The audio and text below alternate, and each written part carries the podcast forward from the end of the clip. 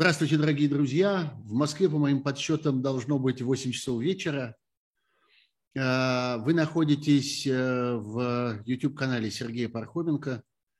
И у нас с вами суть событий «Дополнительное время». Дополнительное время вот со вчерашнего дня я эти слова, которые придумал уже давно, когда сочинял свой, сочинял свой название для своего э, YouTube-канала, я-то думал, это будет дополнительное время к передаче, а теперь это дополнительное время к эху Москвы. У меня в гостях э, мой друг э, и коллега по эху Москвы, которого вы замечательно знаете, много-много лет комментатор, объяснятель, описатель и пониматель про экономику на эхе Москвы, главным образом про экономику, Сергей Алексашенко. Здрасте, Сергей. А, Сергей, добрый вечер, добрый день. Все равно ужасно рад вас видеть, несмотря взаимно, на взаимно. Весь, трагизм, весь трагизм этой э, ситуации, я имею в виду войну. Нам с вами тут можно говорить война, мы э, как-то здесь у себя дома, поэтому слова выбираем сами. Э, ну вот, несмотря на весь трагизм этой ситуации, очень рад вас видеть, очень рад, что Э, у меня такой замечательный гость в канале. И очень рад, что э, таким образом мы продолжим создание такого э, воображаемого эхо Москвы. Сетевого сообщества. Да-да, сетевого сообщества эхо Москвы, распределенного эхо Москвы, которое, я думаю, посуществует, пока не образуется, точнее не вернется обратно Э, настоящее и правильное эхо Москвы. А может, из этого сетевого эхо Москвы образуется что-нибудь еще совсем новое, что, может быть, будет существовать и вместе с эхом Москвы. Я сегодня написал Алексею Венедиктову, э, послал ему анонс этого нашего разговора и говорю, ну вот смотри, как-то попробуем вот так. Э, у меня, кстати, спрашивают здесь, я сразу вижу в чате, который у нас здесь хорошо виден, как же это так, как бы так разорваться между Латыниной и Пархоменко? Слушайте, не надо разрываться. YouTube прекрасная вещь, он позволяет смотреть в записи, поэтому просто спокойно выберите э, или нас, или Юлю. Э, я думаю, что мы стоим друг друга, а второго посмотрите в записи, только не забудьте и посмотрите прекраснейшим образом нас обоих. Вот я... А, и самое главное, поставьте лайк и поделитесь с друзьями, чтобы вот. YouTube нас продвигал. Вот, гораздо более опытный, чем я, э, YouTube-блогер Сергей Алексашенко про это помнит, а я всегда забываю. Ну да, я Алексею Венедиктову сказал, ну вот смотри, мы попробуем вот такое воображаемое эхо Москвы. Он мне на это ответил, ну да, можно и так. Кстати, я проглядывал стрим нашего э, здешнего разговора еще до того, как он начался, уже тут какие-то люди пришли и разговаривали в этом стриме между собой, правильно сделали, и обнаружил, что Э, один из наших э, зрителей, э, Нурбулат Тугильбаев, одним из первых появился здесь в этом стриме и немедленно дал ценный совет. А пригласите Венедиктова. Слушайте, обязательно пригласим Венедиктова. Если эта штука просуществует какое-то время, ну как же без Венедиктова? Я, например, с удовольствием бы принял Венедиктова в гостях в кои-то веке. 18 лет он меня принимал на своем радио, я был у него гостем, а теперь вот э, пускай он ко мне... Пусть он покоит, пусть побывает в нашей шкуре, что называется. Вот именно, небось не графия, да, пусть посмотрит, как оно нам-то было все эти годы, вот к нему в гости ходить, пусть теперь сам к нам сходит. Так что обязательно сделаем, не волнуйтесь. Ну вот, это все были какие-то предварительные разговоры. Знаете, Сергей, я бы начал вот с чего. Мы с вами, конечно, обсудим такие вещи э, актуальные, сегодняшние, я очень надеюсь, в этом стриме. Но я бы начал с э, общей темы. Я, готовясь к этому разговору, стал гуглить ваше имя и проглядывать разные ваши публикации и тексты. Э, очень много нашел интересного. И нашел одну публикацию ровно пятилетней давности. Ну, чуть-чуть меньше пяти. 17 апреля 2017 года в газете «РУ». Э, вы давали им тогда интервью, и озаглавили они это интервью фразой, которую вы там произнесли – корабль под названием «Россия» повернуть за одну ночь невозможно. И дальше такой был анонс этого всего текста. Если Кремль откажется от политических реформ, а правительство продолжит тактику ничего не делания, то экономический рост не превысит 1-2%, и Россия безнадежно отстанет от Запада. Что необходимо делать и каких ошибок нельзя допускать, чтобы поддерживать хотя бы минимальный экономический рост? в интервью газете «Ру» рассказал Сергей Алексашенко. Так вот, у меня к вам два вопроса в связи с этим текстом. Во-первых, э, как насчет вашего прогноза? Если правительство продолжит тактику ничего не делания, то экономический рост не превысит 1-2%, и Россия безнадежно отстанет от Запада. А во-вторых, корабль под названием «Россия» повернуть за одну ночь невозможно. Сейчас кажется, что мы наблюдаем, как корабль под названием «Россия» Никаких аналогий, честное слово, с русский корабль иди нахуй. Вот вовсе я сейчас не про это. Э, нет, нет, я вас имею в виду. Корабль под названием Россия повернуть за одну ночь невозможно. Повернули, что ли? Или нет, нет, не повернули. Мы продолжаем идти тем же курсом. А, ну, я даже не знаю. А, собственно говоря, ну, что касается экономического роста, то Э, там, с 2013 года российская экономика росла со средней скоростью 0,9% в год. Вот, там, 9 лет посчитать, ну, в общем, каждый любой, даже при том, что Росстат всячески там цифры приукрашивал, каждый последующий пересмотр приводил к тому, что мы росли еще быстрее. Ну, 0,9, вот так что я считаю, что мой прогноз в принципе сбылся да, и в части действий правительства, что широкого правительства, речь же не о том, что там, там Медведев, когда он был премьером и так далее, Мишустин, там что-то, они что-то делают, какие-то решения принимают, какие-то деньги делят. Но в целом политика, в первую очередь, там, как это, внутренняя политика Кремля, да, она не поменялась. Поэтому для меня там, э, ну, реальным руководителем российской власти, реальным всей власти, в том числе и правительство, является Путин, и, соответственно, в его компетенцию входит все, что там делают силовики, делают суды. Ну, там ничего не поменялось. И сразу плавно переходя к другому вопросу, ведь вот моя книжка, которая «Контрреволюция» называется, да, я уже написал там в 18 году, да, да в 17 не помню уже даже. Вот, и, собственно говоря, там, там же описано, как вот э, наш корабль э, под названием «Россия» плавно поворачивал, начиная с 2000 года.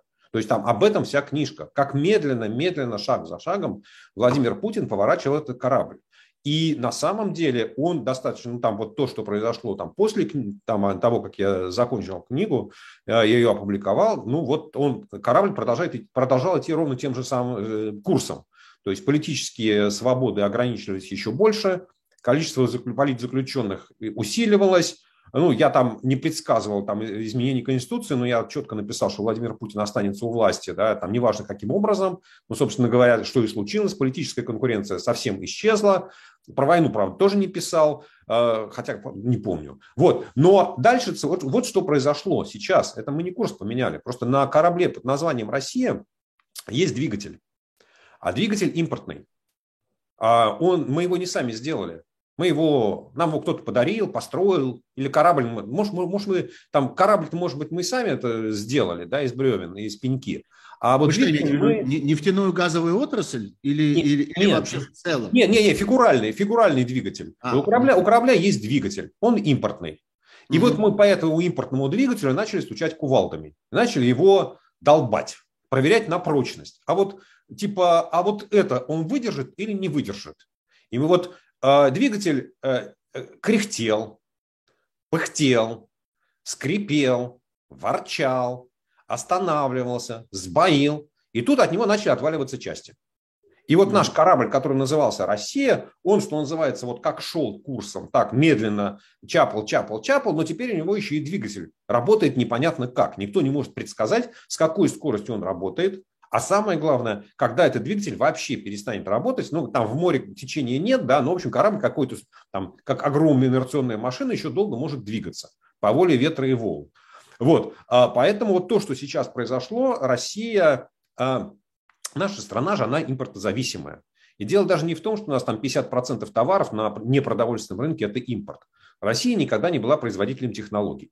Там технологии там в царское время их импортировали, все эти путиловские заводы, кировские заводы, да, все это было импортировано. Своего оборудования не было, все эти предельно-ткацкие, мамонтовские э, фабрики, там, приезжая в Орехово-Зуево или в Кино, в Павлов Посад, там все то, что, вот как, он, как поставили все эти станки, так они и стоят с царских времен там, э, немецкого, французского, английского изготовления. Вот. А и в Советском Союзе там вся сталинская индустриализация, ее же делали немецкие, английские, там, французские инженеры американские, самое главное. Вот, вот все сделали иностранцы, все построили иностранцы, все технологии чужие. И вот теперь Россия говорит, слушайте, а, да ладно, без вас проживем. Как там Мишустин сказал на заседании Совета Безопасности? Да, нам, чтобы у нас импортозамещение пошло, нам вообще нужно, чтобы нас вообще санкциями отымели по полной программе, чтобы вообще со всех сторон обложили. Да? И вот мы наблюдаем, ну, как бы сказать, знаете, в разных отраслях а, период полураспада, он будет разный. Вот уже там сегодня у нас пятое число, марта, да, э, соответственно, сегодня в московском времени 00 часов, то есть уже меньше, чем через 4 часа, а, все, там, ну не все, 95% а, самолетов Airbus и Boeing, на которых летают российские авиакомпании, а им Росавиация сильно не рекомендовала вылетать за границу. Потому что могут прекратиться страховки, могут лизингодатели отозвать машины. Короче говоря, все машины зарегистрированы в иностранных реестрах, и за границей они могут остаться навсегда. Аэрофлот, Аэрофлот вроде сегодня распорядился, что Э, можно вылететь на их самолетах э, э, до 5 числа. Ну, сегодня, да. То, то есть до 8 только, только при условии, что у вас не дальше, чем через три дня после этого обратный билет. А за дальше они уже не отвечают. Нет, нет, это Росавиация прямо написала, да, что там а в 0 часов 8 марта подарок всем женщинам, подарок мужьям, которые хотели женщин вывести на праздники, прекращаются рейсы обратно. То есть мы вам mm-hmm. не советуем, то есть вернуться на базу до 0 часов 8 марта. Ну да, если вы вылетели, то это на ваш страх и риск. Да, дальше, как вы дальше будете, причем независимо от направления, даже не, при том, не в том смысле, что Европа закрыта, да в Китае можете остаться навсегда, в Турции, в Египте, потому что там в Египет, вообще говоря, вот наш славный сухой суперджет, он просто не добивает без посадки. Значит, ему нужно будет делать какую-то посадку да, там даже в Турцию на курорты, там он будет лететь наполовину пустой, потому что иначе он не долетит, не довезет пассажиров. Слушай, вот, Сергей, сейчас, Сергей, сейчас я закончу. Да? Да? То есть вот ага. период полураспада по разным элементам экономики, он будет проходить с разной скоростью. И где-то мы это будем видеть. Вот уже увидели, Икеа закрылась, уже увидели, самолеты перестали летать, уже увидели, а где-то последствия будут приходить чуть позже. Я, знаете, хотел как повернуть этот разговор про самолеты. Действительно, очень много разговоров про эту авиацию. Можно подумать, что все у нас непрерывно только то и делают, что куда-нибудь летают. Но я-то думаю вот о чем. И хочу узнать, что думаете вы об этом. Э, помимо того, что авиационная отрасль как-то всех возит туда-сюда, авиационная отрасль, как я понимаю, это еще и громадный персонал. Это огромное количество людей, которые не только летают и не только так сказать, носят э, э, минеральную воду по салону, но это обслуживающий персонал, ремонт, аэропорты, я не знаю, те, кто чистят взлетно-посадочную полосу, те, кто продают билеты и так далее, и так далее. Как вы оцениваете, вот если, во-первых, оценка того, сколько это, и что, собственно, будет с этими людьми, если это все перестанет летать туда-сюда? А, Сергей, я честно скажу, у меня нет такой оценки, ну просто не успел ее посмотреть. Думаю, что речь идет о десятках тысяч. Да, ну, то есть, вообще говоря, вот если быть циничным э, кремлевским э, товарищем, то десятки тысяч в масштабах российской экономики – это ни о чем. Ну, подумай. это только одна, только одна вещь. Да, да, да. Только ну, я, мы же сейчас про нее, да, да, мы про нее говорим. Но дальше выясняется, что на самом деле дело, ну, хорошо, там, вот э, для людей это будет катастрофа. Да, потому что они там кто 5 лет, кто 20 лет работали в этих секторах, и понятно, что их уволят да, там пилотов уволят, стюардесс уволят, технический персонал уволят, сотрудников аэропортов уволят, грузчиков уволят из аэропорта, да, то есть которые там чемоданы кидают, они же тоже будут не нужны. Дальше это же все приводит к тому, что, вообще-то говоря, спрос на авиационное топливо снижается. Да, то есть продукция российских нефтеперерабатывающих заводов будет никому не нужна. Ну, в этой части, да, там понятно, что авиация не самый крупный потребитель, но вот такого, что называется, высококачественного да, авиационного топлива, оно будет никому не надо. То есть вот эта цепочка, она будет продолжаться. Оно свое у нас, кстати, это, это топливо российского происхождения? Да, да, да, да, да, да. Все, ну, то есть все аэропорты в России, они российским топливом снабжаются, конечно. А что, скажите, пожалуйста, вот стих, раз уже давайте, чтобы закончить авиационную историю, но все-таки есть там много интересного. А что происходит с технической стороной дела? Вот с безопасностью, ремонтом, обслуживанием, я не знаю, покраской и всем остальным. Вы что-нибудь про это понимаете? Ну, смотрите, значит, ну, поскольку, поскольку я там какое-то время, несколько лет проработал в Совете Да, да, вы же акционер Аэрофлота. Ой, ну, я и забыл про это. Конечно, конечно. Я что-то понимаю. Я что-то понимаю. Конечно, я не являюсь таким глубоким специалистом, но, что называется, какие-то проблемы понимаю. Значит, смотрите, а, это вот, чтобы мы все понимали, вот ну, там у многих, там, там у нас, у зрителей, там, у наших есть автомобили. И кто-то, наверное, покупал там новый импортный автомобиль. И, в принципе, всегда есть выбор. обслуживаться на, что называется, фирменном сервисе, или ехать там на левый сервис, или ехать к дяде Васе. Mm, да, и гараж. В гараж, да, чтобы он тебя там ломом и с помощью лома и какой-то матери все починил, независимо от того, как у тебя там все это выглядит под капотом и вообще видно ли там что-нибудь. Значит, вот в принципе есть э, там, э, как сказать, официальная инструкция по использованию самолетов. И она говорит, что весь ремонт и все техническое обслуживание должны делать сертифицированные компании, которых в России нет. Что раз в 4 недели каждый самолет Airbus или Boeing должен обновлять программное обеспечение свое. Да? Он должен обновлять навигационные карты. Вот это написано в регламенте. И для того, чтобы это сделать, самолет должен улететь за границу, но мы смотрим санкции, введенные Евросоюзом и санкции, введенные США, предоставление этих услуг запрещено. То есть даже если российский там, самолет Аэрофлота, не знаю, там С-7, Победы, там еще чей-то там улетит туда за границу, то с ним там ничего делать не будут. Скажут, слушай, извините, пожалуйста, не катит, не сделаем. Вот, и, значит, возникает вопрос, а что делать? Ну, как, как с автомобилем. Вот ровно как с автомобилем. Навигационные карты не обновляем, ну, потому что нам их никто не дает. Ну, может, конечно, своруем, но не факт. А, программное обеспечение не обновляем, летаем на том, что есть, надеемся, что там особых багов нету. А, вот. Ну, потому что если своруем или попытаемся строить что-то свое, скорее всего, будет хуже. Поэтому будем летать на том, что есть. Ну, а запчасти едем к дяде Васе, и пусть дядя Вася вытачивает эти запчасти. Ну, а уж дальше, как, как оно получится.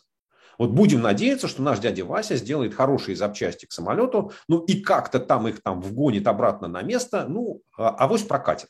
Авось прокатит. Ну, опять, самолеты, поскольку, поскольку за границу летать не будут, поскольку, поскольку уровень жизни населения сильно упадет и даже и по стране летать не будут, значит, будут летать раза там, в три меньше, нагрузка на них меньше. Ну, глядишь, как в Иране. Иран 40 лет жил в таком режиме, в принципе, да, вот э, когда у него были самолеты, когда-то там, завезенные много-много лет назад, и вот они их эксплуатировали, что называется, до тех пор, пока они окончательно не рассыпались там в прах. Ну, в принципе, то есть вот сказать, что это совсем катастрофа, я не могу. Но с каждым днем риски такой вот эксплуатации самолетов будут возрастать. Опять, очень вот четкая аналогия, да, то есть либо вы платите большие деньги за фирменный сервис, и тогда у вас работает гарантия, у вас все хорошо, делают качественно, ну, либо вы берете на себя риск, экономите деньги, и дальше что получится.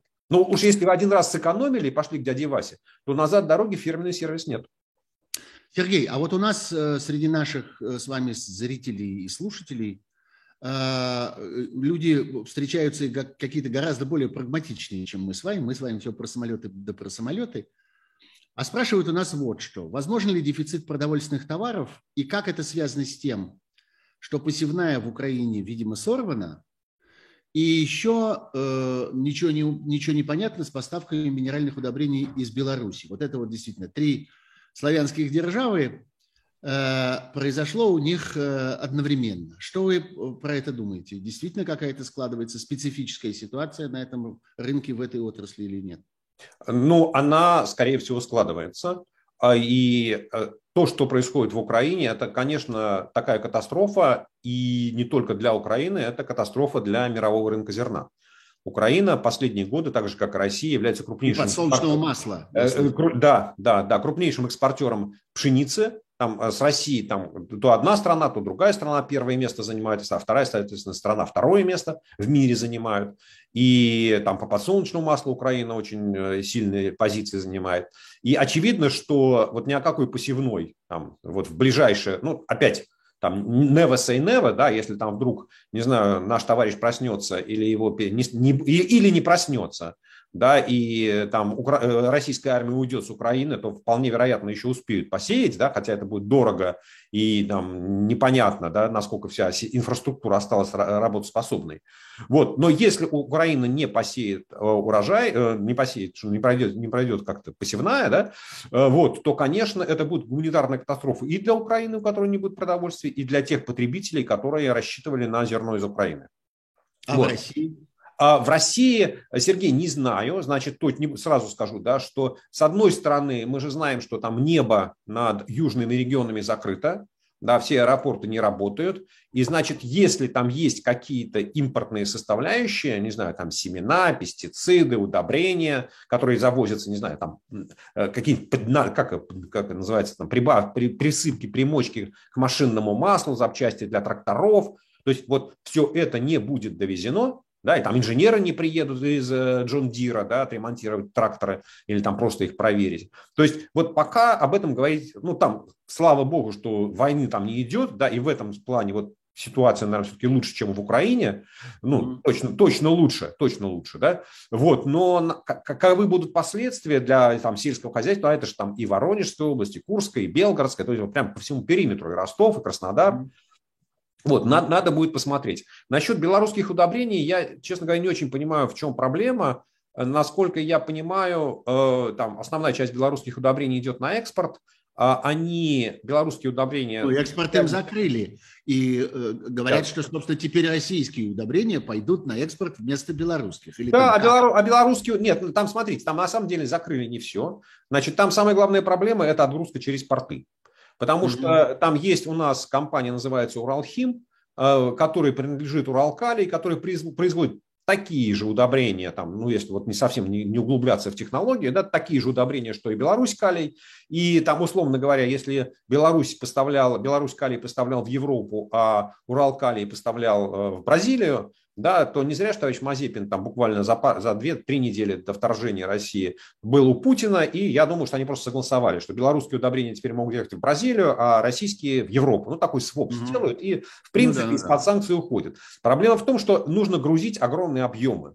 Да, то есть, если я помню правильно, там речь идет о том, что нужно загрузить 11, 11 миллионов метрических тонн грузов да, а свободных мощностей в российских портах, там, в, даже если там, кружным путем через железную дорогу довести до куда-нибудь там Балтийского моря, да, там, до, вот, что называется, Петербурга и окрестностей, то там mm-hmm. нет таких погрузочных мощностей. И в этом проблема. Но как эта задача будет логистическая решаться, я пока не знаю. Да? Но смотрите, опять это коснется это коснется экспорта, и это коснется там Беларусь-Калия. Да, то есть вот, э, ну, я думаю, что, ну, опять, а это войдет в общий счет, который Лукашенко выставит Путину. Вот ну, так или иначе мы все это заплатим, ну. Сергей, вот вы заговорили о портах, я вспомнил, э, у меня недавно был один разговор с человеком, который говорил мне о том, что есть еще одна отрасль, которая довольно, э, в общем, довольно радикально заблокирована, это контейнерные перевозки в связи с тоже санкциями и с запретом на взаимоотношения с огромным количеством разных компаний в России, компании, которые организуют контейнерные перевозки, э, начали разрывать контракты и начали в частности, те компании, которые просто владеют самими контейнерами, вот самими ящиками, так сказать, в которых все это перевозится. Как я понимаю, это тоже мощная мировая индустрия.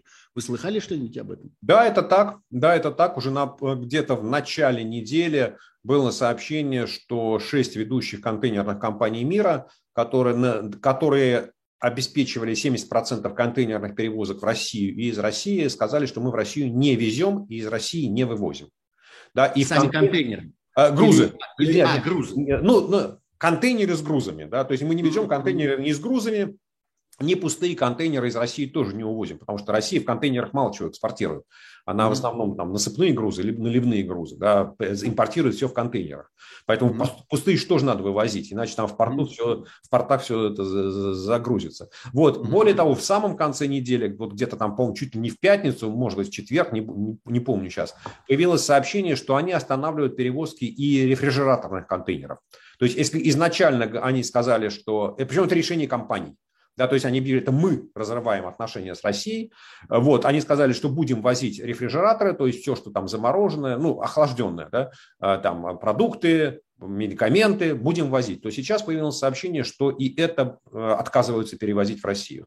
И это будет опять удар, вот что называется, по всем сборочным производствам, да, там все эти сборки автомобилей, да, вот они пролетают, ну и все, что там, вот там, не знаю, там мебель, одежда, все, что вот возится в Россию в огромных количествах, да, и то, что там не возится самолетами, что там срочно, да, вот все это, конечно, сейчас будет попадать под санкции. Ну, под Подождите, а вот, э, возвращаясь к сельскому хозяйству, немножко есть одна вещь, по-моему, которую мы с вами не договорили. Я помню, что когда появились первые санкции, и антисанкции, вот эти 2014 года, когда случились ограничения на поставку продовольствия, много со стороны России, наоборот, ограничений на поставку продовольствия, много говорили о таких специфических, не очень видных потребителю продуктах, но тем не менее важных для сельского хозяйства. Молоть рыбы, оплодотворенные куриные яйца, э, дрожжи для хлеба, э, закваска для сыра и вот всякое такое, что на поверхности не очень видно, но без чего пищевая э, промышленность и промышленность, вот, которая перерабатывает продукцию сельского хозяйства, невозможно. А что с этим происходит? Удалось импортозамещение организовать вот на этом уровне? На уровне петухов, грубо говоря, на уровне оплодотворенных куриных яиц?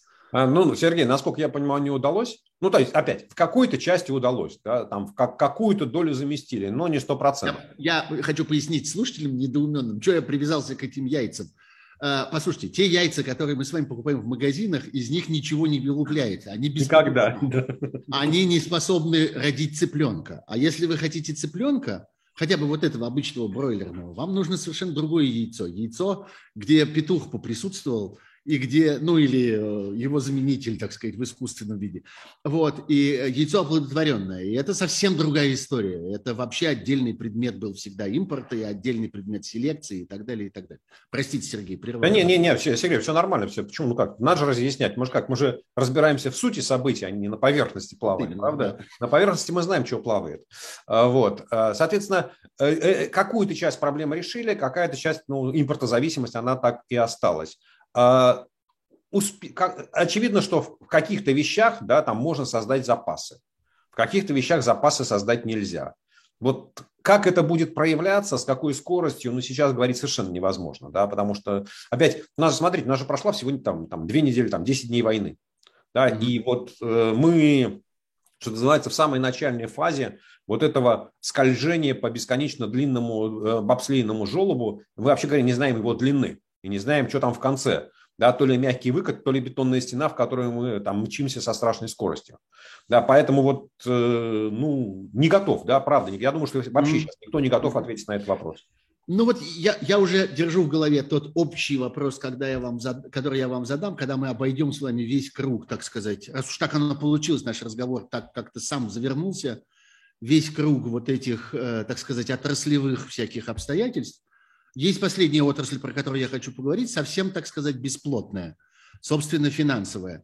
Мне попалась на глаза благодаря одному моему старому другу, у которого я читаю в Фейсбуке, история про то, что Яндекс э, сообщил владельцам своих облигаций, э, что существует правило пяти дней без биржи. Если пять дней не происходит торгов, то они обязаны выплатить номинал плюс накопившиеся проценты держателям их облигаций, ну там определенного типа – и набегает такая сумма, которую они разом заплатить не могут, о чем они честно и предупреждают заранее. То есть фактически они предупреждают о вероятности дефолта.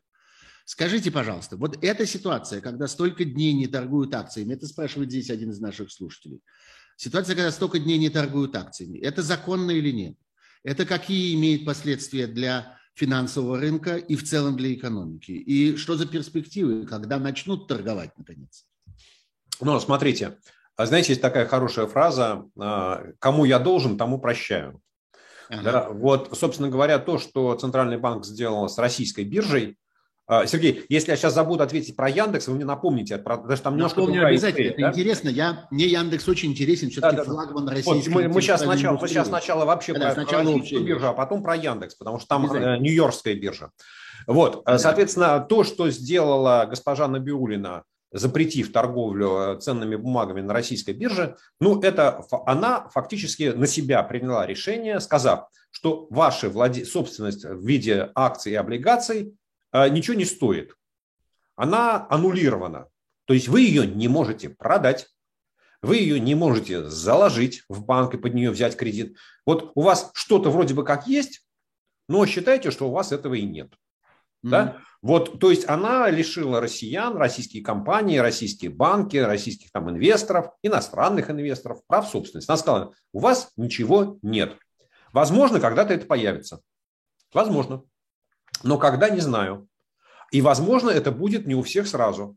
Возможно, кому-то я разрешу, там, условно говоря, там, 8 марта пройдет, настроение будет хорошее, меня хорошо поздравят, в смысле Набиулину, да, и я там кому-то, э, мужчинам, например, разрешу торговать акциями, а женщинам не разрешу, потому что они меня плохо поздравили.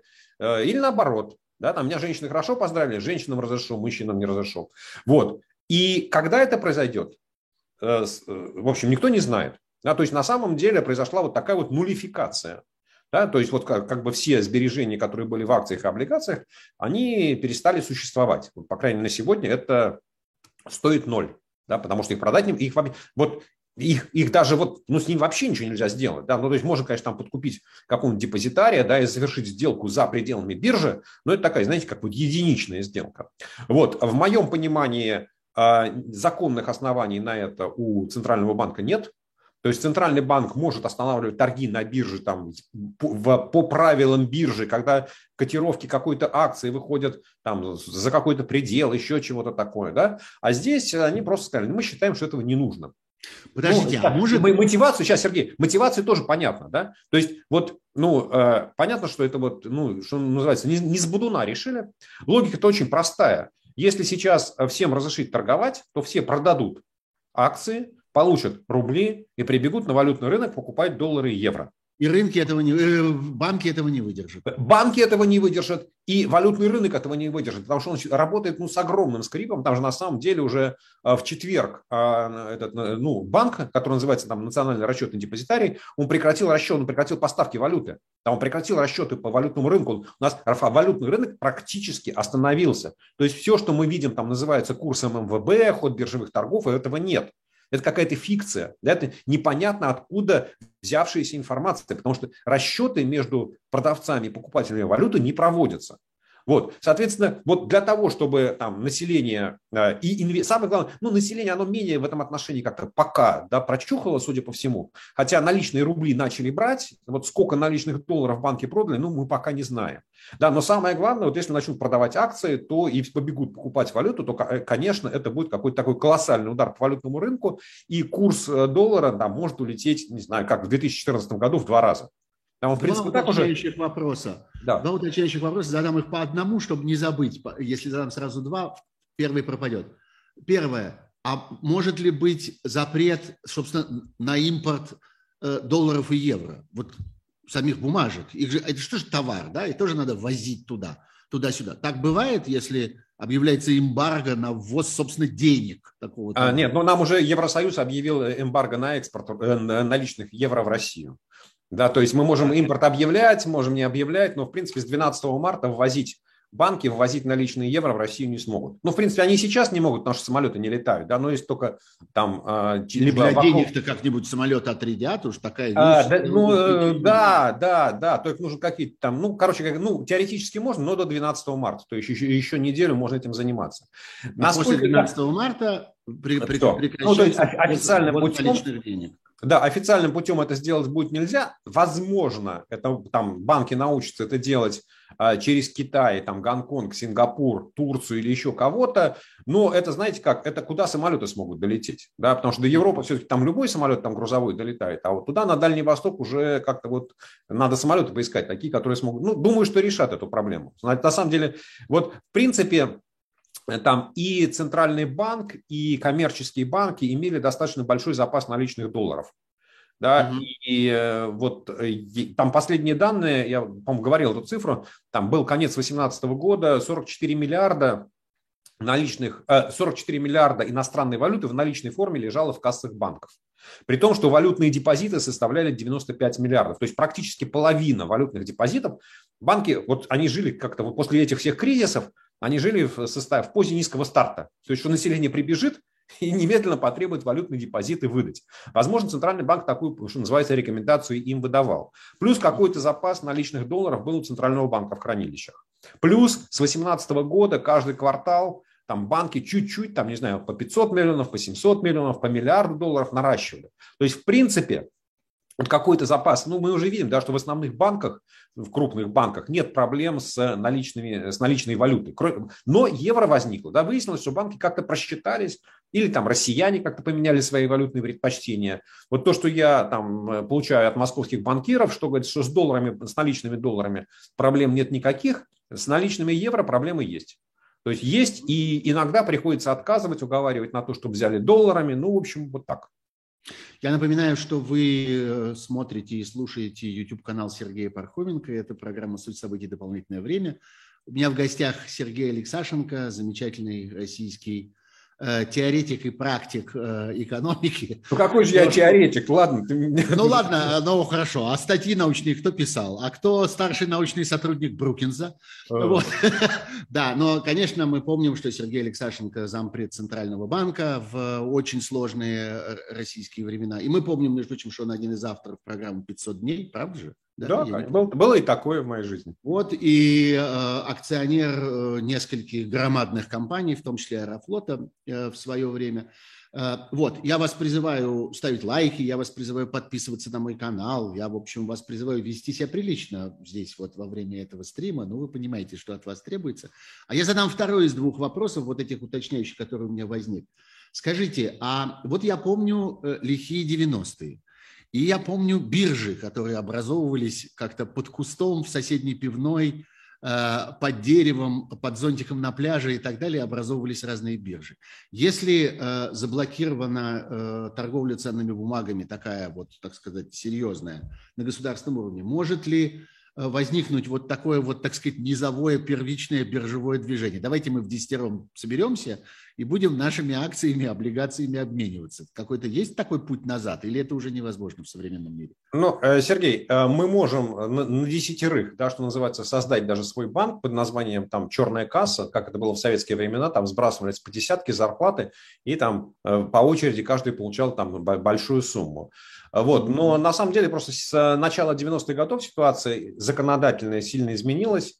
Сейчас создать биржу, ну даже вот э, просто по закону, по инструкциям, ну практически невозможно.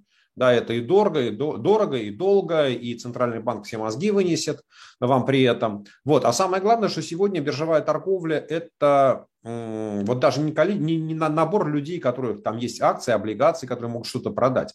Это огромная такая компьютерная инфраструктура, mm-hmm. да, которой у вас должно быть, должен быть собственный программный продукт, у вас должны быть установлены огромные комп- комп- компьютерные мощности, ну там свои арендованные, тоже другой вопрос, которые будут все это дело поддерживать. Должны быть линии телекоммуникаций, должны быть связи с э, депозитариями, должны быть связи с регистраторами. Короче говоря, эта затея стоит денег да, и причем mm-hmm. достаточно больших, а как ее можно окупить, когда вот, ну, там для десятерых это совершенно бессмысленно создавать. Да, вот поэтому первое, замучаетесь пыль глотать там с центральным банком. То есть народная инициатива не может заменить здесь, так сказать, государственное регулирование. Нет, нет, нет. Обойти, обойти, ну вот я не просто, ну знаете, э, с одной стороны центральный банк не даст, с другой стороны это дорого, никто не будет в это дело вкладывать деньги. Угу. Сергей, а вот теперь, э, когда мы совершили некоторый такой тур по разным отраслям, конечно, их много осталось, мы почти ничего не поговорили и не, не сказали про, скажем, автомобильную промышленность, где тоже, как я понимаю... Нет, почему? Сказали. Просто контейнеры да. перестают приезжать и собирать нечего. Даже если в этих контейнерах, извините, лежит, лежат только свечи, я не знаю, или только дворники, или, не знаю, там только рули, или, ну, вот неважно, какая запчасть там лежит. Вот представьте, что в России там, ну, во-первых, это неправда, да, что импортозамещение в автомобильной промышленности на высоком уровне, оно там где-то в среднем процентов на 50, в основном это корпус автомобиля.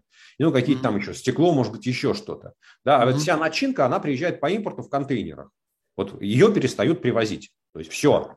То есть процесс автомобиля... Если один контейнер не пришел, то все остальное, да, ну, то есть, да, то да, все остальное вот стоит без движения. Да, да, а, да, а дальше там мы уже прочитали, что BMW остановила сборку, Hyundai остановил сборку. Mercedes. Да, Mercedes остановил сборку, а АвтоВАЗ остановился на выходные, там Volvo перестала экспортировать в Россию, ну и так далее, и так далее, и так далее. Да, с автомобильной промышленностью как раз все понятно, она же, она же вся на импорте сидит, она без импорта не существует. Это, это иллюзия, что в России есть своя какая-то автомобильная промышленность. Это отвертки. Это как в Икее. Вы купили там набор, да, вам инструкцию предложили, вы свинтили, но нельзя же говорить, что это вашего производства. С одной стороны, вроде как вы что-то приложили, свои усилия, да, и, и даже правда честно собрали этот шкаф или стол, или кровать, но это точно совершенно не ваше. Да? Поэтому ну, с автомобильной промышленностью все понятно. Ну вот я хотел, вот мы как бы обошли немножко, небольшой кружок сделали, я хотел теперь какого-то общего взгляда на это на все. Вот вы знаете, э, я про это говорил вчера в моем стриме, и я очень много это читаю на разные лады у разных авторов, которые говорят, что э, нам всегда казалось, что ну, то, что происходит сейчас, невозможно. Это слишком дорого, что никто на это не пойдет. Мы всегда говорили, да нет, ну это исключено, не будет таких санкций, не будет всяких, они слишком дорого обходятся тому самому, кто их накладывает. Э, и э, как бы, в общем, никому более-менее ничего не угрожает. И вообще сама идея санкций и сама идея э, какого-то там давления экономического или попытки какого-то экономического воздействия, она как сама себя изжила, потому что, ну, всегда страдает тот, кто давит, чуть не больше, чем тот, на кого давит. И вдруг что-то такое случилось. Это мы все, вот, собственно, вопрос вот. Это мы все ошибались в оценке? Или в головах у огромного количества людей в разных странах мира, и политиков, и экономиков, и, всех, и экономистов, и всех остальных, что-то такое реально сместилось и невозможное раньше для них стало им возможно. И мотивы, которые раньше их удерживали от такого рода действий, вдруг перестали их удерживать. Вот кто из нас ошибся, они или мы? А, как-то и ты прав, и ты прав. Я бы сказал, что это улица танго танцует вдвоем, и здесь обе стороны, как бы вот, ну, правда, она посередине. А, потому что, ну, с одной стороны, я много занимался анализом западных санкций, я смотрел, как эти санкции вводились в других странах, я много общался с людьми, которые в Вашингтоне принимали решения, я выяснял их логику. Вообще говоря, санкции – это же инструмент дипломатии, соответственно, вот нельзя там принять санкции в 2014 году, а после этого спать и курить бамбук и ждать, что они там будут работать оставшиеся 125 лет. Так не бывает. Вы их там э, э, достигаете цели, ослабляете, не достигаете цели, усиливаете. Так вот, в 2016 году, а, когда там президент Обама уже оставалось там полгода до полномочий, он вообще перестал пользоваться санкциями, как-то вот на них обращать внимание, на Россию. Ну и с Трампом примерно то же самое. Он там уже вводил какие-то персональные санкции, арестовал э, имущество российского посольства, но при этом по экономике это никак не било. И вот все как-то расслабились и решили, ну это правда, на самом деле, если вы там вспомните выступление Медведева э, на Совете Безопасности, он, в общем-то, правду сказал, что там в 2014 году ввели санкции, они были сильные, но там прошло какое-то время, и мы их самое. Но он сказал только, что это типа мы, мы такие крутые, мы все импортозаместили. На самом деле неправда. Просто к любым санкциям можно приспособиться. Да? И вот и санкции там в 2014 году, ну сейчас мы понимаем, да, там, мы, там, я раньше об этом говорил, что они там по сравнению с иранскими, не знаю, там 5-7% тяжести. Сейчас мы понимаем, да, что санкции, введенные в 2014 году, это были даже не цветочки, а такие почки на деревьях. Mm-hmm. Вот, соответственно, вот то, что у экономических санкций есть огромный потенциал давления по сравнению с тем, что было в 2014 году, ну, мне было понятно, вот, ну, я, я, только об, я постоянно об этом говорил. Да? Другой вопрос, почему западные политики не хотели там усиливать давление, это можно обсуждать их там, почему они считали, что не нужно, что там сначала там Обама сказал, что я все равно с Россией не договорюсь, поэтому буду свое место в истории обеспечивать. Потом пришел Трамп, который сказал, ну, вообще говоря, я хочу сделать сделку с Путиным, и не надо мне его злить, потому что если буду злить, тогда не будет сделки. Потом пришел Байден, который сказал, ну, у меня будут прагматические отношения с Россией, поэтому, Владимир, забудем все, что было до нас, давай начнем с чистого листа. Ну, вот и начали. Да, вот, собственно, вот, вот она логика. Она же логика политиков, которые у них, опять, они американцы, у меня нет ни претензий. Я просто говорю, что да, вот у них был такой подход. А нам все это казалось, что санкции не работают. Вот тем людям, которые говорят, что вот фигня, при, приживемся, что они не будут вводить, что для них это дорого. Значит, вот относительно дорого а, Байден несколько раз повторял фразу последние дни, когда каждый раз, когда вводил санкции, каждый раз, когда отвечал на это вопросы, когда ему задавали, что, что мы сейчас вводим санкции, которые максимально увеличивают цены войны для Путина и минимально бьют, мы их выбираем специально. Вот если всерьез начать взвешивать, да, то ущерб, который наносится там, запад, экономике западных стран по сравнению с тем, что наносится России, ну, это небо и земля. Просто нужно понимать, да, что там ВВП Америки в 15 раз, ну, там, в 14 раз больше ВВП России. И у Евросоюза то же самое. Да? Поэтому если даже обе стороны теряют, не знаю, там по миллиарду долларов, то в, э, там для России это, не знаю, единица, да, а для э, стран Запада это в 15 раз меньше. Да, поэтому вот давление санкций, там в деньгах оно может быть одинаковое, но с точки зрения вот давления на экономику, конечно, разное. Ну, а тем более, что там, когда э, у вас останавливается валютный рынок, когда у вас банки не могут проводить внешние платежи, ну, Запад от этого вообще не страдает. Ну, подумаешь, там какие-то, не знаю, там 2% там расчета, расчетов перестали проходить. Да не заметили. Вот, поэтому вот есть вот такая история, да, что мы считали, что э, там санкции не работают, а на самом деле просто их, что называется, санкционное давление остановилось в середине 2016 года. Теперь про вторая часть, да, почему... Теперь возобновилось. А теперь, да, значит, а, вот а, есть такая хорошая а, русская пословица, да, что в чужой монастырь со своим уставом не суйся. Значит, и мы же на самом деле, вот анализируя там, как, вот, ну, там, мы, мы с тобой, там, не знаю, слушатели наших, наших вот каналов, те, кто нас смотрят, да, вот российские олигархи, чиновники, они здесь в России делают, что хотят, воруют, коррупция, а потом уезжают на Запад, там деньги в английские банки, в швейцарские банки, английское право, защищают свои права собственности. То есть вроде как вот э, деньги нечестным путем зарабатывают здесь, а вот сохраняют их там, пользуясь всеми благами западной цивилизации. Так вот, э, мне кажется, что э, Владимиру Путину очень долгое время говорили, что так нельзя. Да, то есть, Владимир, ты реши, вот ты участник западной цивилизации, но тогда изволь жить по нашим правилам. Или ты хочешь жить по понятиям, но тогда забудь про блага западной цивилизации. И то, что Путин начал вот против Украины, войну с Украиной, это, конечно, стало ну, вот просто из ряда вон выходящим событием, да, потому что это, ну, там даже, помнишь, там они и грузинскую войну проглотили, и даже Крым пропустили, и даже Донбасс как-то... На это и был расчет. Ну, конечно, да, был да. расчет, что все умоются и в этот раз. Сережа, да, я помню, послушайте, друзья, э, две вещи. Во-первых, я помню про Яндекс. Действительно, мы как-то через него перескочили, но мы к нему вернемся, не волнуйтесь, обязательно. Но и кроме того, извините, мы, кажется, туда обратно перешли на «ты», не удивляйтесь. Да. Ну, невозможно это выдержать, потому что действительно мы слишком давно знакомы и слишком давно называем друг друга на «ты». Сережа, я помню, что когда я был последний раз в Вашингтоне на выборах президента э, осенью, поздней осенью 2020 года, мы сидели в ресторане с нашими женами Катей и Варей и ели, кажется, какую-то незабываемую афганскую еду. И я помню, что я... И говорили про экономику. Когда видишь Алексашенко, надо говорить с ним про экономику. Совершенно не про что другое, ничего не поделаешь. И я спросил, насколько хватит денег у Путина? И ты ответил, навсегда. У него сколько угодно денег, и денег ему навсегда хватит. По-моему, это сейчас так не выглядит. Отличный вопрос, Сергей. Отличный вопрос. Смотри, значит, э, я действительно отвечал так, и там, когда мы с тобой ужинали, и долгое время, и до, и после. А, и более того, я, э, ну вот вплоть там до последних дней, до вторжения в Украину, э, считал, что войны не будет. А, я оценивал, всегда относился к Владимиру Путину как, а, ну, понятно, он авторитарный правитель, там, диктатор и прочее, прочее, прочее, но я всегда оценивал его как рационального политика.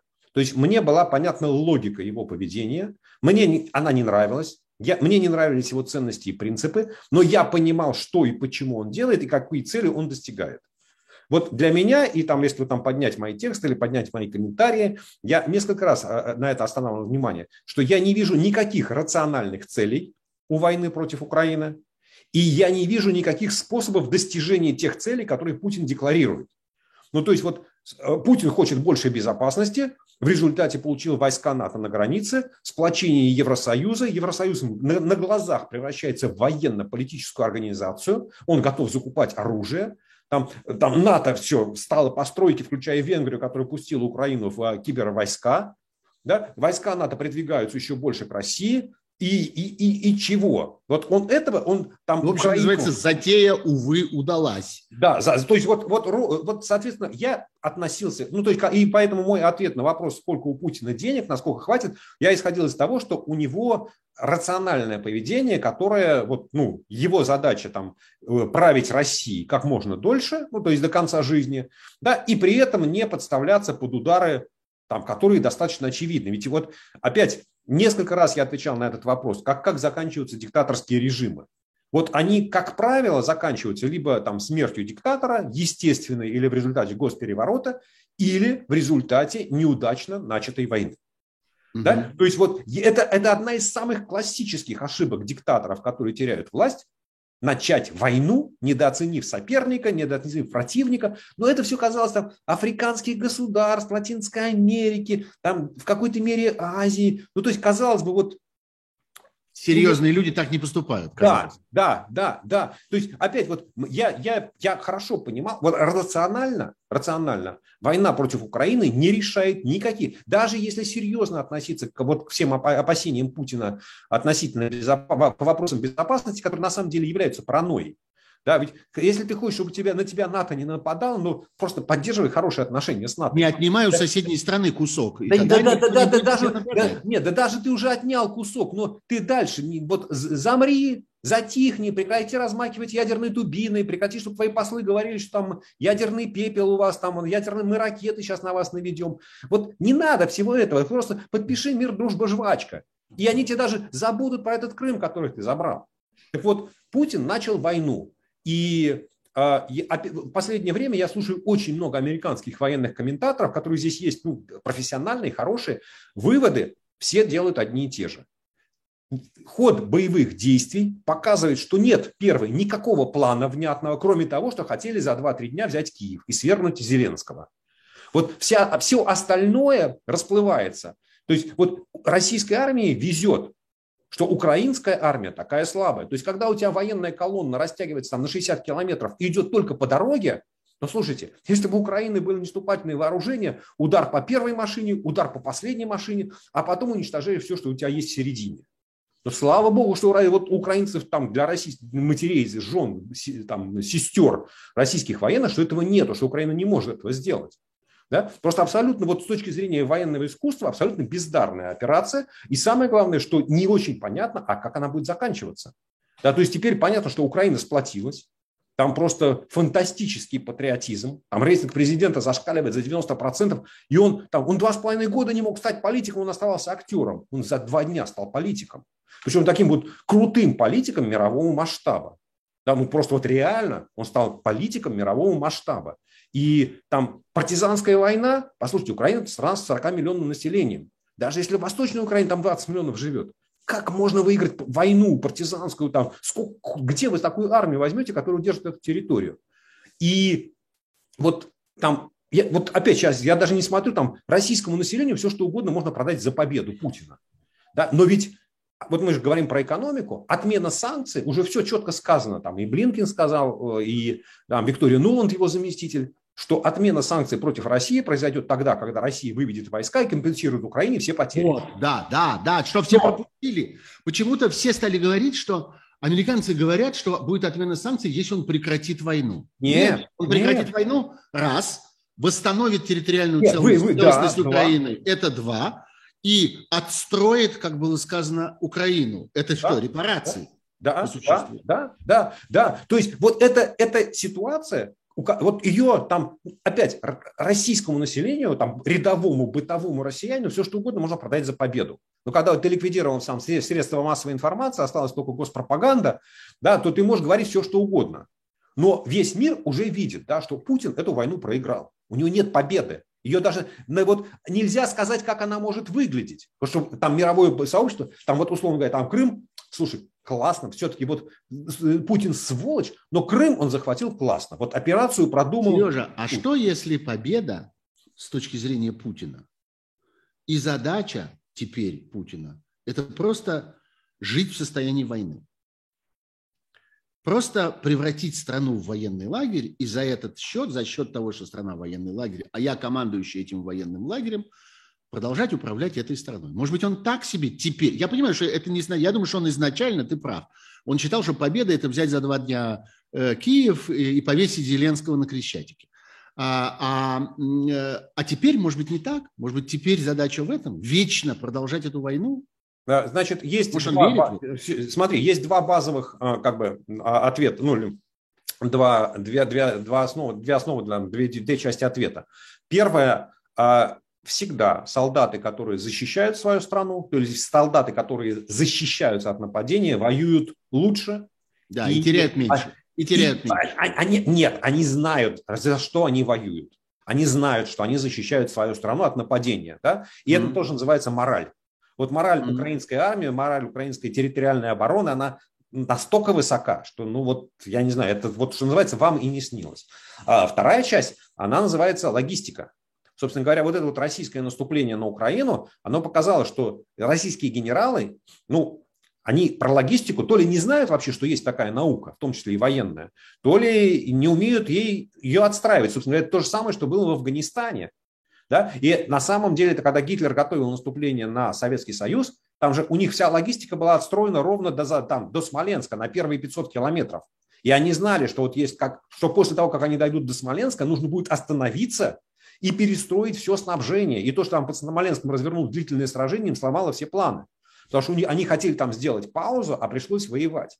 Так вот, угу. логистика – это тебе нужно со всей страны стянуть войска. Ну, собственно, вы там видели вчера, не знаю, там э, серьезно, не серьезно, там какие-то эшелоны старых танков и бронемашин отправлялись из Хабаровска. Но, а дальше тебе их нужно на очень узкие участки привести. Ну, сейчас там встает вся железная дорога, а дальше, угу. ну и чего ты погонишь эти танки и опять по этим дорогам, и а чем ты их будешь снабжать, а чем ты будешь кормить солдата, а, чем, а что ты будешь делать, когда тебя все это сожгут? Ну, просто скорость поставки джавелинов и этих, не знаю, а, английских э, противотанковых э, э, ракет, она огромная, там же они тысячами идут. Ну, ну, не хватит никаких танков, не хватит никаких мощностей железной дороги. Ведь опять, а следующее еще вот очень важное наблюдение со стороны э, вот этих американских аналитиков, ведь в российском, вот почему Путин против слова «война»? Почему вот этот закон о наказании там, за фейковую информацию о военных действиях? Да потому что mm-hmm. он не хочет, чтобы россияне знали, что война. Конечно. Да вот, вот, а, а, тогда, а тогда жить в состоянии... Понимаете, как вот... Более того, эти самые россияне, эти 70%, они на вопрос, а почему вы это поддерживаете, они отвечают, а лишь бы не было войны. Вот, да, да. Потому они что... поддерживают войну, потому что они думают, что это еще не война, и что они таким способом защитятся от войны. А она вот уже, она идет. Да, да. поэтому, знаешь, вот, ну, то есть, или он говорит, что мы живем в состоянии войны, но тогда нужно объяснить, кто на тебя напал и где на тебя напали. Ну, он а, начал. А не получается. Он сегодня ровно в разговоре с э, девушками из Аэрофлота, которых он поздравлял, как которых он уволил. Да, которых он за это заблаговременно уволил успешно, да. Сегодня он их как будто бы поздравлял с 8 марта, а на самом деле употребил на то, чтобы рассказать всей стране, собственно, про войну. Он ровно теперь, у нас теперь концепция изменилась. Теперь концепция заключается в том, что они первые начали, что они дважды проводили карательную операцию, что она оказалась безуспешной, что они, в общем, совсем-совсем собрались напасть на Крым, и мы вот в последнюю секунду там и так далее. Теперь такая версия. Сергей, вот это, вот да. еще раз, смотри, эта версия, она может прокатить, когда у тебя война длится две недели. Но если, я, я же э, исследую вот тот сценарий, который ты говоришь, превратить войну в долгоиграющую. Да. Ну вот через два, года, предположим, предположим, война идет, не знаю, там год. Ну не можешь ты говорить, что вот мы год там все отражаем агрессию украинской армии, которая пыталась атаковать Крым. Ну как-то вот, э, типа, ребята... В 2014 году. Да, либо у вас армии нету, который может там Украину, тогда либо Украина, ну, короче говоря, вот, ну, здесь ты должен как-то либо шашечки, либо ехать, да, либо признать, что ты ведешь агрессивную войну, да, либо показать, что на тебя действительно кто-то напал. Ну, одним словом, мне кажется, что... Слушай, давай про Яндекс. Да, нет, нет, нет, подожди, подожди, подожди. К Яндексу, пусть он висит такое яблоко в конце, раз всех да, так хорошо. интересует Яндекс, раз столько запись порядок, того в конце. Нет, про деньги. Я хочу про деньги. У нас же эпидемия была недавно я помню. Да. Она куда-то делась, но она была. Ну, просто я она точно... уже как-то отошла, не нужна, совершенно не проблема. Да, да. Не нужна абсолютно, да. Значит, я, но я помню, что у меня хорошая память, я помню, что она была. И я помню, что мы обсуждали, ну не мы с тобой, но все кругом обсуждали, а что же такое, э, а почему же Путин как-то не развязывает кошелек? Э, почему же Путин э, как-то так э, скупо, так как-то совершенно патологически отказывается помогать людям в этот черный день, в этот тяжелый час, э, поддерживать экономику и так далее, и так далее. И вывод делался такой. А он ждет, э, а он ждет действительно черного дня. А он копит вот на действительно черный день. А он действительно ждет, пока будет что-нибудь ужасное. Может быть, он, э, собственно, и собирал на войну, и как-то и придерживал на войну. Может такой быть длинный расчет, как ты полагаешь? Это, а, ну, э, это могут быть какие-то связанные вещи? Э, смотри, ну, что называется, в голове можно выстроить любую конструкцию, но я думаю, что если, если бы, опять, а ведь я исхожу из того, что вот эту кубышку, резерв создавали так как, министры-экономисты.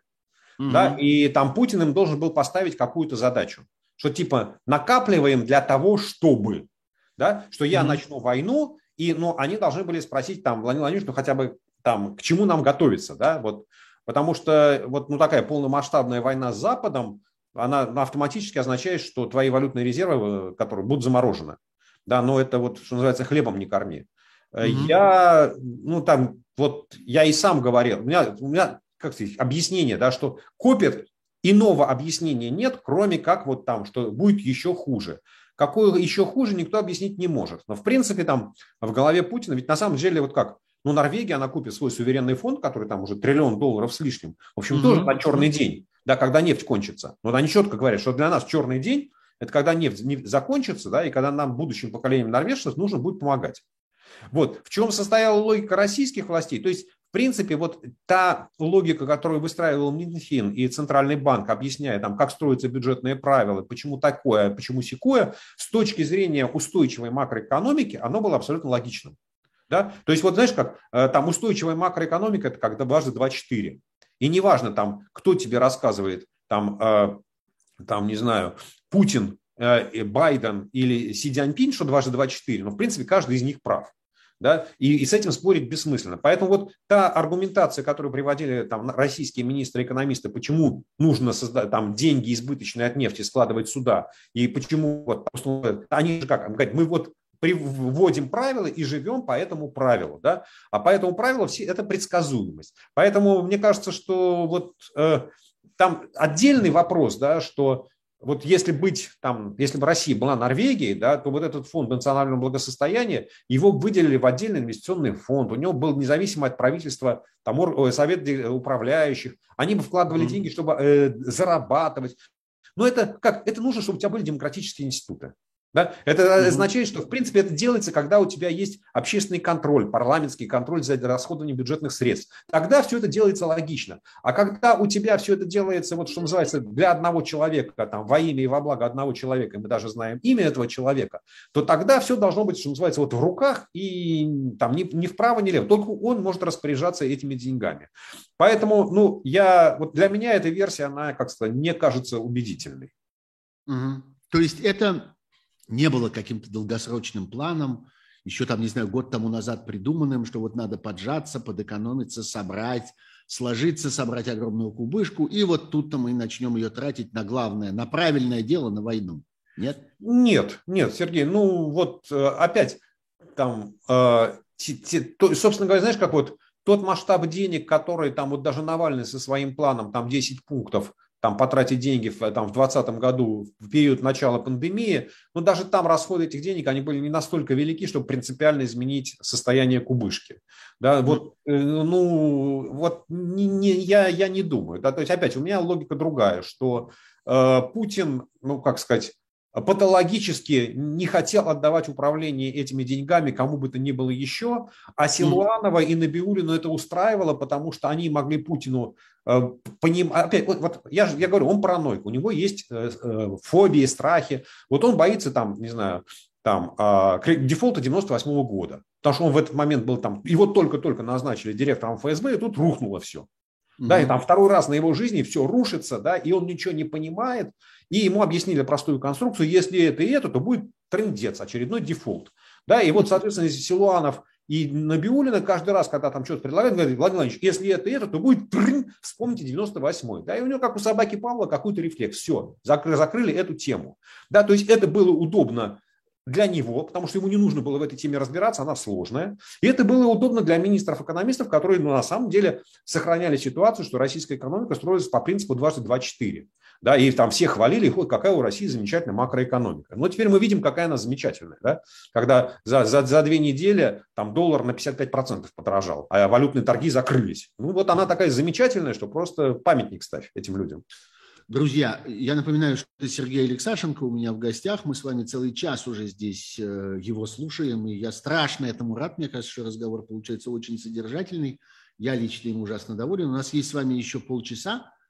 Прежде чем мы продолжим, я отвечу на вопрос, который совершенно поразил меня в самое сердце. Один из наших участников чата здесь спрашивает, а как так вышло, что девушки из Аэрофлота, с которыми сидел сегодня Путин, сидели в полуметре от него, а совершенно не как Макрон – как-то за 12 метров на том конце стола. Дорогой друг, ну очень просто, потому что их сначала две недели вымачивали в уксусе, я не знаю, отваривали в кипятке, держали в, в карантине. И вообще с ними же можно сделать абсолютно все, что угодно. То, что с Макроном сделать нельзя, и то, что с Шольцем сделать нельзя. С девушками можно. Ну и вот эти моченые девушки, они могут сидеть даже и вблизи э, диктатора. И диктатор наконец-то может этого не опасаться. Вообще, конечно, две вот эти картинки. Одна, где наш э, фараон сидит вот за этим бесконечным столом один, а на том конце, даже не Макрон, а на том конце два или три его собственных министра.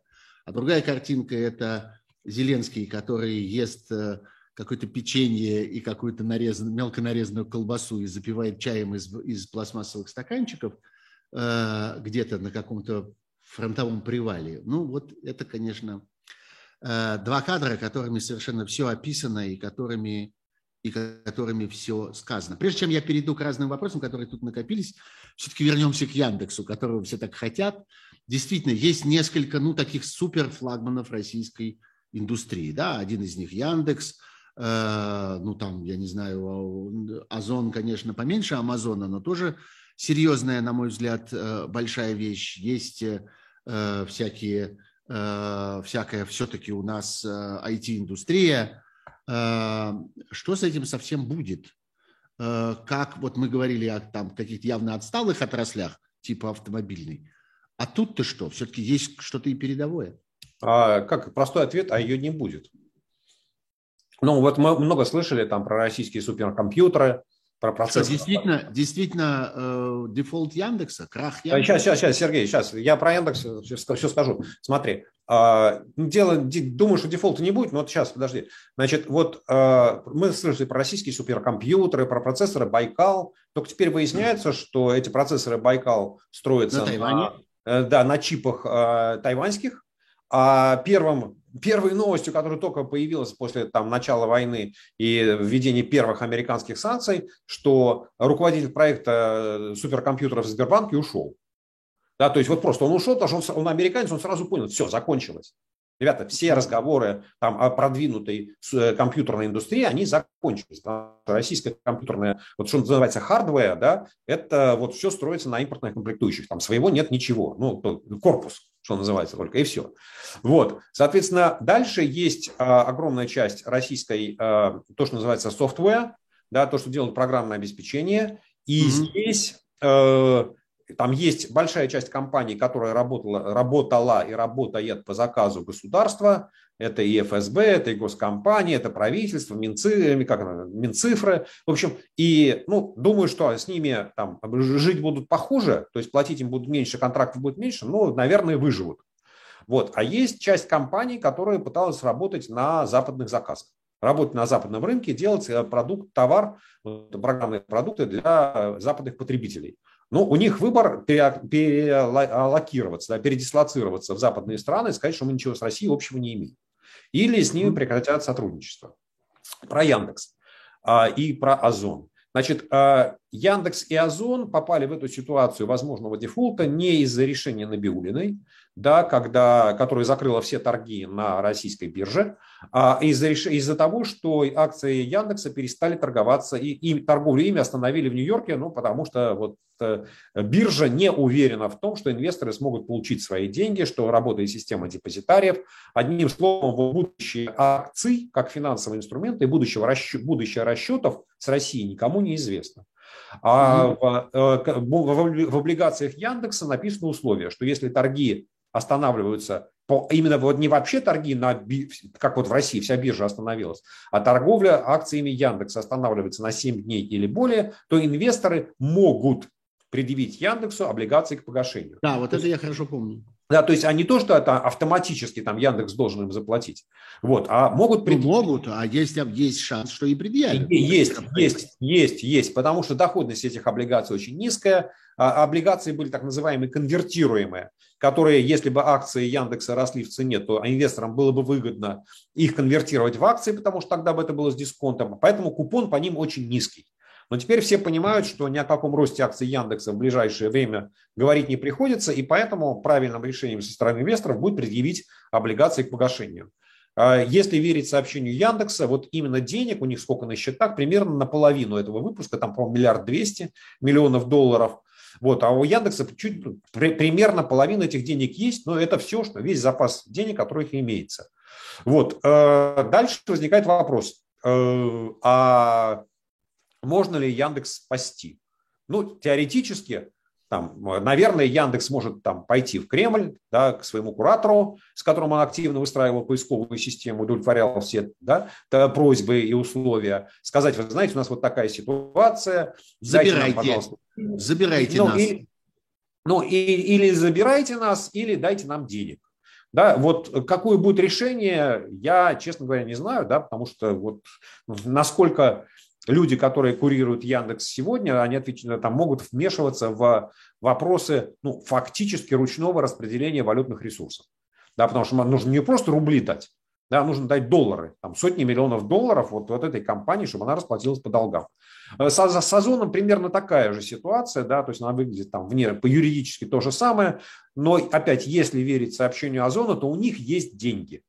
Да, то есть у них день, денег вот на счетах хватает, чтобы расплатиться по тем облигациям, по которым они могут предъявить требования.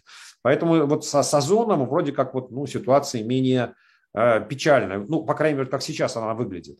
А дальше, хорошо. А Сбер? Который вы упомянули. Сейчас, сейчас, подожди. С Яндексом еще одна история. Ведь на самом деле проблема с Яндексом состоит в том, что Яндекс позиционирует себя, как тех, позиционировал до недавнего времени, до начала войны, как технологическая компания, которая работает на прорывных направлениях, самодвижущийся автомобиль, искусственный интеллект, большие данные. Вот все это без западных технологий, без западного оборудования, все не работает. Да, то есть это вот на этом автомобиле, который Яндекс, там нет ничего своего. Да, то есть там вот все эти лазеры, все, э, все это импортное, да, и, а лазеры уже попали под запрет. Вот, и в моем понимании там, Яндекс как технологическая компания, которая существовала еще там, не знаю, месяц назад, я, ну, опять, у нее есть совет директоров, у нее есть менеджмент, может быть, у них есть какой-то план Б, может быть, они понимают, как, как китайская Huawei, да, им там запретили э, закупку всего американского, они сказали, ну и хорошо, ну и плевать мы хотели на ваше телекоммуникационное оборудование, будем собирать китайские электромобили и продавать их в Китае. Ну, знаете, как выжила компания, да, вот э, что называется, телекоммуникационного оборудования нет, а пытаются выйти на рынок э, электромобилей. Ну, может быть, и Яндекс какой-то такой э, фортель совершит, и что называется, спасется. Не знаю. Но, короче говоря, вот ситуация Яндекса – это вот ситуация, когда ты, э, ты хочешь быть как передовые там, технологические компании Запада, но при этом э, тебя там видеть не хотят и с тобой делиться ни, ни людьми, ни знаниями, ни технологиями, ни железками не, не хотят. Вот и все. И у тебя нет никаких шансов выйти на внешний рынок. Вот. А про Сбербанк что, какой вопрос? Ну, то же самое. Сбербанк или, скажем, Mail.ru, вот, ну, как бы крупнейшие компании, которые строили какой-то целый мир вокруг себя, которые пытались создать целую цивилизацию свою собственную. Знаете, как вот в гигантских торговых центрах, да, человек может утром войти и на завтра утром выйти. И за это время и помыться, и постричься, и поесть, и все купить, и посмотреть кино, и покататься на коньках, и все в одном здании.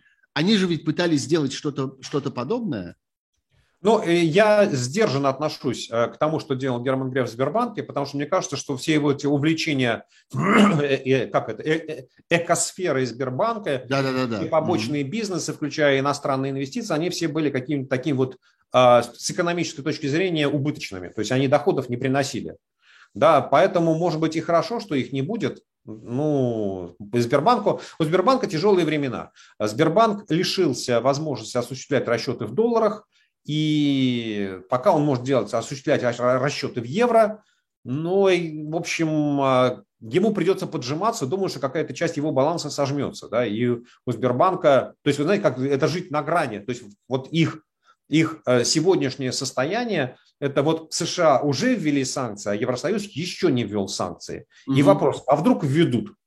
Вот представляешь, если им еще и расчеты в евро запретят. Да, вот после этого Сбербанк, там, не знаю, там половина его бизнеса, который строится на, даже, даже не на валютных депозитах, а на, на, на огромных валютных кредитах российским корпорациям, то по большому счету там э, Сбербанк был единственный банк в России, который мог прокредитовать любую крупную компанию в России в долларах или в евро и дать большой кредит на долгие сроки. Даже ВТБ не мог в одиночку этого сделать, потому что он там в два раза меньше Сбербанка. А ВТБ уже под санкциями, да, то есть от него ничего не получишь. То есть если Сбербанк подведут под европейские санкции, то в России, вот, что называется, банковское кредитование крупных проектов, оно исчезнет навсегда. Ну, потому что нет банков, которые могут справиться с тем объемом инвестиций, которые нужны российским компаниям. Вот, поэтому, ну, вот опять как это, э, давая бесплатный совет Герману Грефу, чем быстрее он закроет все свои экопродукты, которые наплодились в огромном количестве вокруг Сбербанка и кроме расходов ничего не несут, тем для банка будет лучше и для акционеров банка. Э, нам, у нас осталось 15 минут всего последних этого разговора. Я хочу обратиться к нашим слушателям с одним наблюдением, что нас тут с вами почти 13 тысяч одновременно смотрящих Нет. этот разговор. Сергей, поздравляю, потому что такой цифры у меня никогда еще не было. А лайков, извините, пожалуйста, вы наставили э, фактически всего-навсего 4 тысячи. Меня совершенно, признаться, не устраивает эта пропорция. Пожалуйста, это в конце концов вам не так дорого обойдется. Нажмите на эту кнопочку, она э, позволит мне снова и снова звать Сергея Алексашенко, раз он пользуется таким бешеным успехом у вас. Я с удовольствием буду это повторять. Я хочу эти 15 минут, Сережа, потратить на одну тему и один сюжет, который, мне кажется, опять экономический. Я не хочу превращать тебя в военного аналитика, а хочу оставить экономическим. Тема и сюжет называется «Китай». Вот О, во всей отличный, этой отличный сюжет. Во да. всей этой истории этот Китай, он что? Оказывается итоговым победителем этого всего и, так сказать, подъедает все, все, что, так сказать, вывалилось и развалилось и валяется на этом поле войны. А, мы идем к нему, мы, Россия, идем к нему в рабство и в услужение. Это наша последняя надежда. Или наоборот, мы укрепляем мы, Россия, черт возьми, с каких пор я высказываюсь от имени России? Россия, путинская Россия укрепляет себя и свою мощь как бы перед лицом Китая. Где здесь Китай во всей этой истории, и что он в этом получает, и что он в этом теряет? А, когда тигр бьется с драконом, обезьяна сидит на холме и смотрит. Ничего себе обезьяна. А, вот, ну, это китайская, китайская мудрость. Да, да, это я помню, да. да. Вот, соответственно, Китай, а, ну, нужно хорошо понимать, да, что у Китая есть свои принципы внешней политики, которые отличаются от путинских принципов и отличаются от американских принципов. И один из главных, там два главных, да, мы первое, никому не навязываем свою волю. Второе, мы не участвуем ни в каких альянсах. Мы ни с кем не будем объединяться. Китай – это самодостаточное государство. Мы ни с кем, ни в какие альянсы против кого-то другого входить не будем. Вот. Mm-hmm. И поэтому там вот даже если в Кремле у кого-то были надежды, что Китай поддержит да, и что Китай там поможет, подставит плечо, то мне кажется, что это люди, ну, они вообще ничего не понимают в позиции, в идеологии китайских руководителей и китайской компартии. На самом деле в этом можно было убедиться уже после кризиса, там, после аннексии Крыма, когда был провозглашен вот этот поворот на восток, да, и когда громкогласно все говорили, а мы сейчас в Китае, нам Китай даст денег, и ничего не дал. А вот после там, 2014 года Китай давал деньги России только на добычу нефти и газа или покупал у России нефтяные месторождения. Да? То есть никаких серьезных кредитов вот Китай ничего, никому ничего не давал. И нужно понимать, что вот там, условно говоря, там, до, когда российские банки, компании выходили на западные рынки, то это был рынок. То есть ты выходишь туда со своим продуктом, называется акции или облигации, и там десятки, сотни, тысячи потенциальных покупателей, и ты начинаешь рассказывать, какой я хороший, какие у меня прекрасные перспективы, вы купите мои бумажки. И они покупали. Там кто-то покупал, кто-то не покупал, кто-то покупал много, кто-то покупал мало, кого-то ты убедил, кого-то не убедил. В Китае есть один продавец или покупатель, да? это ЦК mm-hmm. китайской компартии, mm-hmm. который говорит, нам это надо или нам это не надо, и отдает банкам приказ. Вот этому деньги дать, но под условием, что нам поставляет нефть в таких-то объемах, там Сечину дать, Миллеру денег дать, если построить газопровод, там Новотеку денег дать, если законтрактуют свой сжиженный газ, и еще отдадут нам 20% в своих проектах, там и в Новотеке, и в Сибуре. Да? А кто там у нас что просит? Железная дорога Москва-Казань? Значит так, доходность 10% годовых в валюте и гарантии российского правительства. Не хотят? От винта. Нас этот проект совершенно не интересует. Вот только на таких условиях. Вот. И сейчас на самом деле, вот, ну, понятно, опять я повторяю фразу, что мы в самом начале процесса, но для меня стали знаковыми два, как бы, два события. А, первое – это то, что Китай перестал загружать российскую железную дорогу контейнерами. Они сказали, стоп, ребята, мы больше через Россию контейнерами ничего не возим. И это случилось буквально... Они водили много? Это был, был такой, так сказать, великий... Э, а, э, на, на, самом, на самом деле надо отдать должное. Там российские железные дороги, РЖД, они 20 лет все трындели, что они сейчас отстроят эту логистику. В конце концов отстроили и ввели более-менее фиксированные сроки перевозки.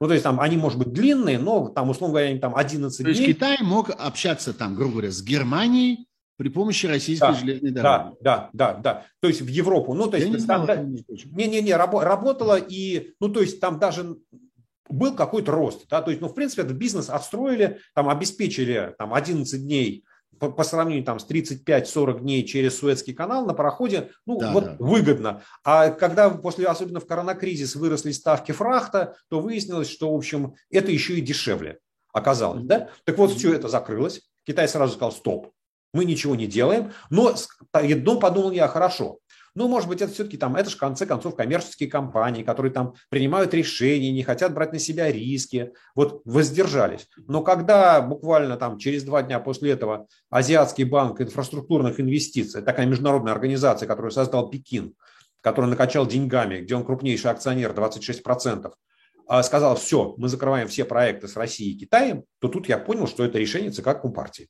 Да? Mm-hmm. То есть Китай сказал, все, ребята, вы для нас не существуете.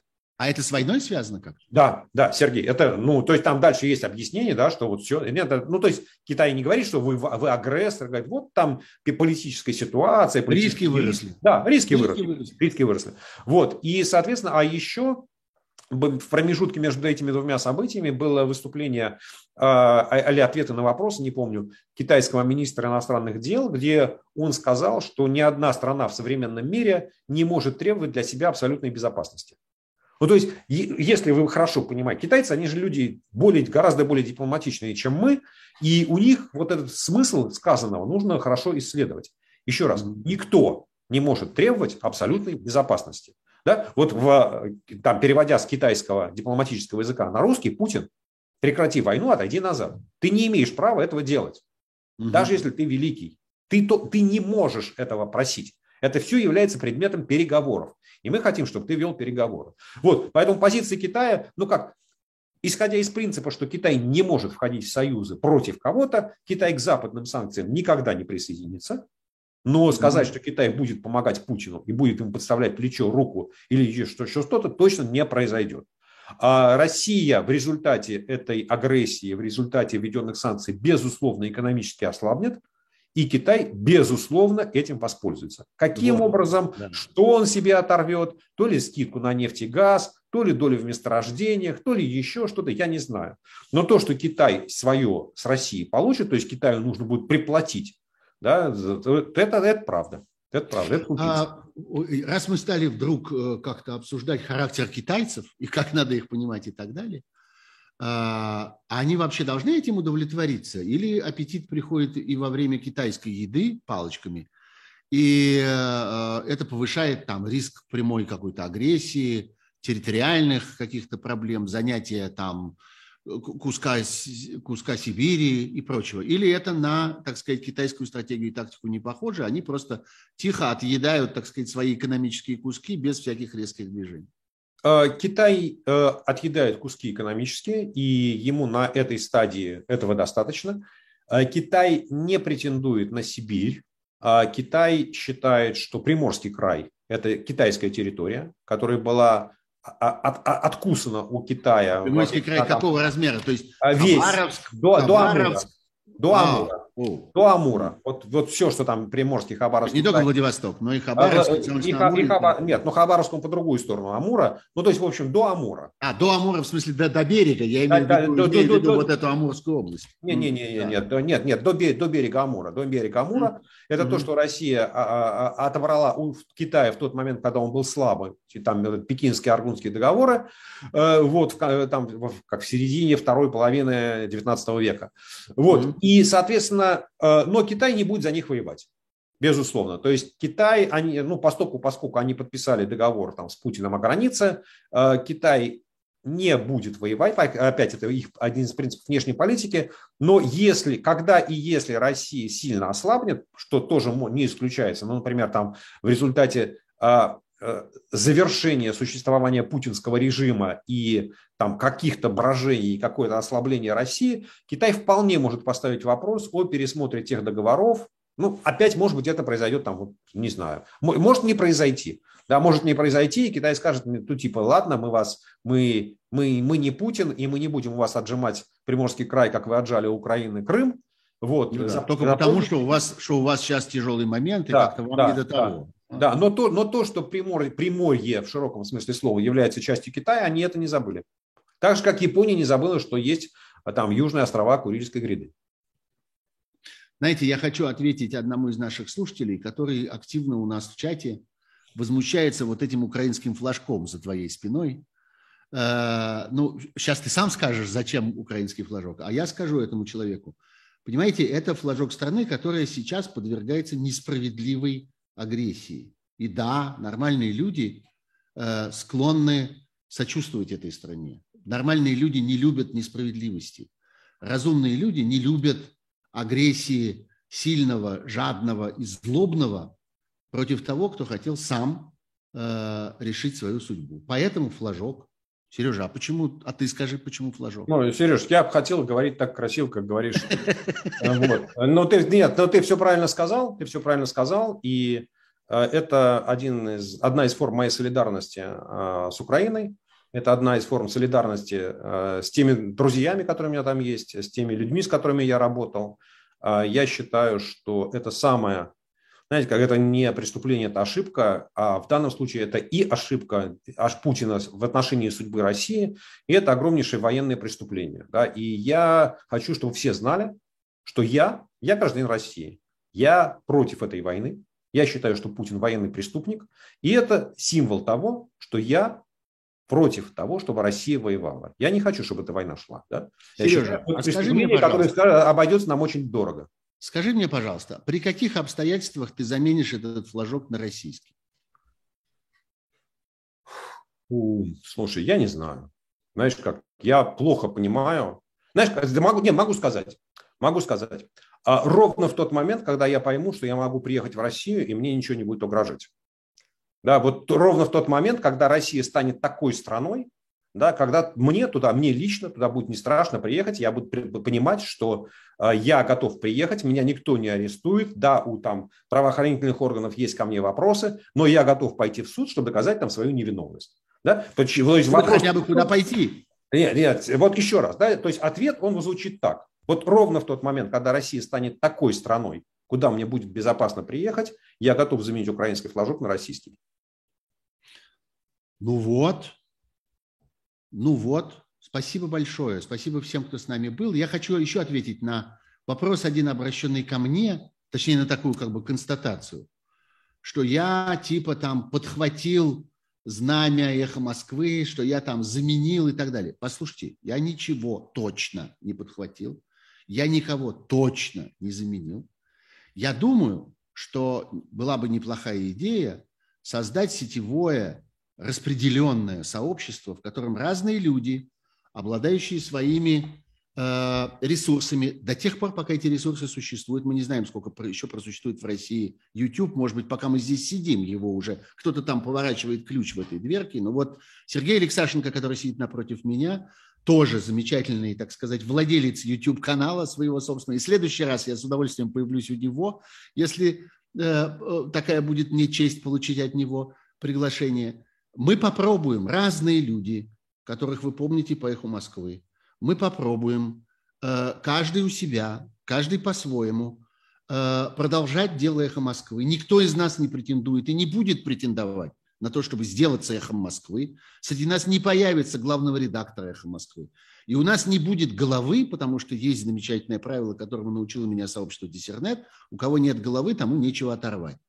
Э, у нас не будет одного места, где мы все соберемся. Мы будем собираться вот так, встречаться, разговаривать и ждать, пока наше эхо Москвы вернется, и будем надеяться делать какую-то работу, которая вам нужна. Вот что я вам скажу про этот проект. Завтра я собираюсь поговорить с Татьяной Фельгенгауэр.